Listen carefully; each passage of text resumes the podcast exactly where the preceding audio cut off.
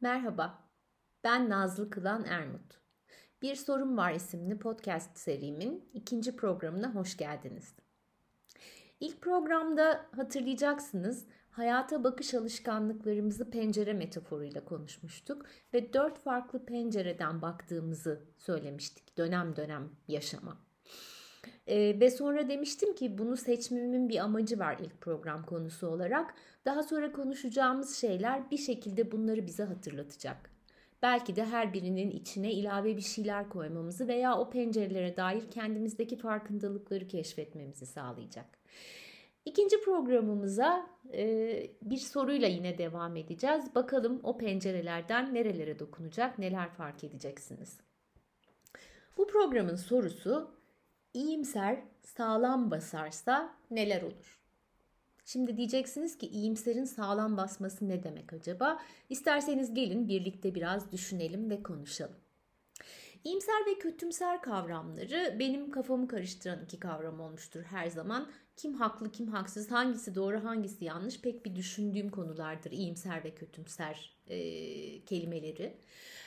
E, beynin nasıl çalıştığını anlamaya, öğrenmeye başladıktan sonra neden ikiye ayırıyoruz, neden sadece iyimser ve kötümser diye etiketliyoruz, onu da anlamakta zorlandım. Çünkü biliyoruz ki artık bizim sistemimiz alternatifleri çok kolay üretiyor. Sadece iyimser ve kötümser değil, aralarda da farklı seçenekler var. Hayatımızın renkleri gibi bir sürü renk var aralarda da. İşte sağlam basan iyimserlik de benim için o aradaki renklerden, yaşamın aralarda sunduğu renklerden bir tanesi. Tanımlarına bir daha bakalım, hatırlayalım. İyimser ve kötümser ne demekti? İyimseri şöyle tanımlıyoruz genellikle: pembe gözlükler takan, hayata pembe gözlüklerle bakan, aksaklıkları, zorlukları, kötülükleri yok sayan ve sadece iyilere odaklanan insan diye tanımlıyoruz. Böyle bir etiketi var iyimserlerin. Kötümserlerde de öbür uca gidiyoruz. İki seçeneğimiz var ya, biri bir uçta, biri bir uçta. Kötümserlerde de diğer seçeneğe gidiyoruz ve diyoruz ki onlar da hayata çok karanlık bakıyorlar. Yolunda giden hiçbir şeyi görmüyorlar. Sadece hataya, aksaklığa, negatiflere odaklanıyorlar. Onların da odağı orada. Onların da etiketi kötümser. Her ikisinin de kendine göre zorlukları var. İyimserler kötüleri yok sayıyorlar, görmezden geliyorlar. Onun için riskli bir hayat yaşıyorlar aslında. Çünkü her an tökezleyebilirler. Çünkü o aksaklıklar, negatifler ayaklarına dolaşabilir. Onlar onları görmezden geldiği için. Kötümserler için de hayat zor. Onlar da hayatın iyi giden taraflarına tamamen gözlerini kapatıyorlar. Hiç farkında bile değiller. E onlar için de o hayatı yaşaması çok zor. İlk programdaki pencerelerden şu öğrenilmiş çaresizliğin olduğu, o depresif modun olduğu pencerede bir yerlerde kalıyorlar ileri düzeyde kötümser diye geçtiklerinde. Dolayısıyla ne iyimserlik ne de kötümserlik tek başına hayatı kolaylaştıran seçenekler değil. Ama her ikisi de bizlerin seçimleri sonucunda ortaya çıkan etiketler. Şimdi demiştim ki alternatif düşünebiliyoruz. Aralarda renkler var. Ve bir de sağlam basan iyimserlik kavramından söz ettim. Sağlam basan iyimserlik, bu kavrama benim giydirdiğim isim, benim dilimdeki tercümesi. Ee, gerçekçi iyimserlik diyorlar e, pozitif psikolojide, rasyonel iyimserlik diyorlar. Şöyle bir tanım var sağlam basan iyimserliğin: o anda yolunda giden neler varsa onların farkında olmak, beraberinde aksayan, hata, negatif, zorluk, her ne varsa onların da farkında olmak. Yani bütünü görebilmek. Sonra da ben ne istiyorum bu durumda sorusunu kendisine sorup o bütünün farkındalığının içinden iyileri ve yolunda gidenleri seçip onlardan kuvvet alarak yola devam edebilmek. Hayatı ben bir yola ve yolculuğa benzetmeyi çok seviyorum. E, doğduğumuza göre o yolda yürümemiz gerekiyor. Yolda keyifle ilerleyebilmek için de durmamamız lazım. Durduğumuzu hissedersek sıkıntı oluyor. Sağlam basan iyimserlik bakış açısı bizim o yolda keyifle ilerlememizi destekleyen önemli bakış açılarından bir tanesi. Şöyle metaforik olarak anlatabilirim belki. E, dünyanın her yerinde biliyorsunuz ki iyimser ve kötümser kavramları bir zavallı bardakla anlatılır. Bardağın yarısı doluysa ve kişi o dolu tarafa odaklanıyorsa, boş tarafı hiç görmüyorsa, yok sayıyorsa ona iyimser diyor, diyoruz.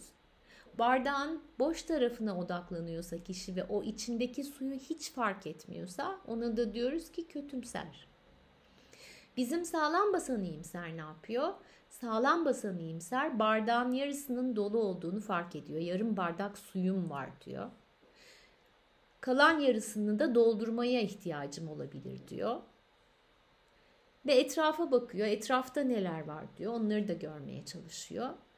Dolayısıyla mevcut durumu bütünden algılama çabasında. Mevcut durumu bütünden algıladıktan sonra ben ne istiyorum diye soruyor. Neye ihtiyacım var? Ve elimde de yarım bardak su var. Şimdi ne yapabilirim? Dolayısıyla seçeneklerini çoğalttığı için, renklerini, ara renklerini çoğalttığı için ileriye doğru gidebilmesi de daha kolay hale geliyor. Ee, buradan yola çıkarak kitabıma doğru gitmek istiyorum. Pollyanna mutlu muydu ya? Neden Pollyanna kitabın adı? Ee, ben bu konularda kafa yorarken hep bir tarafta da şu işledi. Neden bundan yüz yıl evvel yazılmış bir çocuk kitabının çocuk kahramanı günümüzde hala büyüklerin dilinde Polyannacılık diye bir kavramın esiri oluyor? Acaba Polyannacılık gerçekten o pembe gözlüğün karşılığı mı? Yoksa sağlam basan iyimserliğe benziyor mu? Şimdi bugünkü bilgilerimle dönüp baktığımda Pollyanna'ya şunu fark ediyorum. Aslında bana kalırsa Pollyanna'nın yazarının çok güçlü bir misyonu varmış kendi içinde. Çocuklara bir çocuk kahraman yardımıyla hayata sağlam basan iyimser bakış açısıyla bakmayı öğretmek. Bir şeyleri en çok çocukken öğreniyoruz, öyle değil mi? Sonra da onları taşıyoruz hayatımız boyunca. Etrafına yeni parçalar ekleyerek ve büyüterek taşıyoruz. Keşke bütün çocuklar ve bütün çocuklarımıza aslında çocukken bu sağlam basan iyimserlik kavramını öğretebilsek. Yani yaşamında yolunda giden, iyi giden, iyi hissettiren neler var? Yaşamında aksayan, zorlayan, hatalı neler var? Bunların hepsi yaşamının bütününün parçası. Sen bu iyilerden, yolunda gidenlerden kuvvet alarak yola nasıl devam edersin bakış açısını, ben ne istiyorum sorusunu kendilerine sormayı öğretsek ne kadar da güzel olurmuş. Bizim çocuk kahraman Pollyanna'ya baktığımda aslında onu yapmaya çalıştığını fark ediyorum. Başından sonsuz derecede çok zorluk geçmiş. O zorlukları yaşadığının da farkında, farkında olmamasına, onları yok saymasına imkan yok. Ama bütün bunların içinden yarattığı bir oyun var. Mutluluk oyunu. O zorlukların içinde yolunda gidenleri fark etmeye ve fark ettirmeye çalışıyor sevdiği insanlara. Onlar da o bakış açısıyla baksınlar diye. Belki de kendi mutluluk oyunlarımızı yapmanın da e, zamanı geldi de geçiyor bile. Şu tırnak içindeki cümleyi aklımızda tutarak, o oyun bir şeyleri yok saymayı içermediği sürece çok kıymetli bir oyun hayatlarımızda olması gereken. Bu konuda çalışanlardan bir tanesi pozitif psikolojide Shawn Achor. Gerçekçi iyimserlik, rasyonel iyimserlik kavramını çok güzel anlatıyor ve bunu iş yaşamıyla da bağlıyor. Diyor ki liderler için önemli bir bakış açısıdır. Çünkü bütünü görmelerini kolaylaştırır. Ne odaklarını aksaklık ve hatada tutarlar sadece, ne iyilik ve fırsatlarda tutarlar. Hepsini bir arada görürler. Gerçekliği o bütün üzerinden tanımlarlar ve bugünden geleceğe nasıl gidileceği konusunda o bütün gerçeklik üzerinden kafa yormaya başlarlar. Ben konuyu biraz daha da genişleterek düşünüyorum. Sadece iş yaşamı değil ama yaşamın bütününde biz şu anda yaşamımda neler var iyi hissettirecek ve yolunda giden ve benim için olumlu görünen ve aksaklık, hata, eksiklik neler var? Bütün bunlarla baktığımda ben ne istiyorum, neye ihtiyacım var ve onu nasıl yaparım sorusunu hayatımıza katsak, aslında sağlam basan iyimserliğin pembe gözlük takmaktan veya iyileri yok saymaktan tamamen başka bir bakış açısı olduğunu, tam o aralarda bir yerlerde kendine yer bulduğunu kolayca fark edebiliriz. Tam da bu noktada kendimiz fark ettikten sonra bunu etrafımızdakilere de keyifle öğretebiliriz. Çünkü şu bilgiyi de iyi biliyoruz.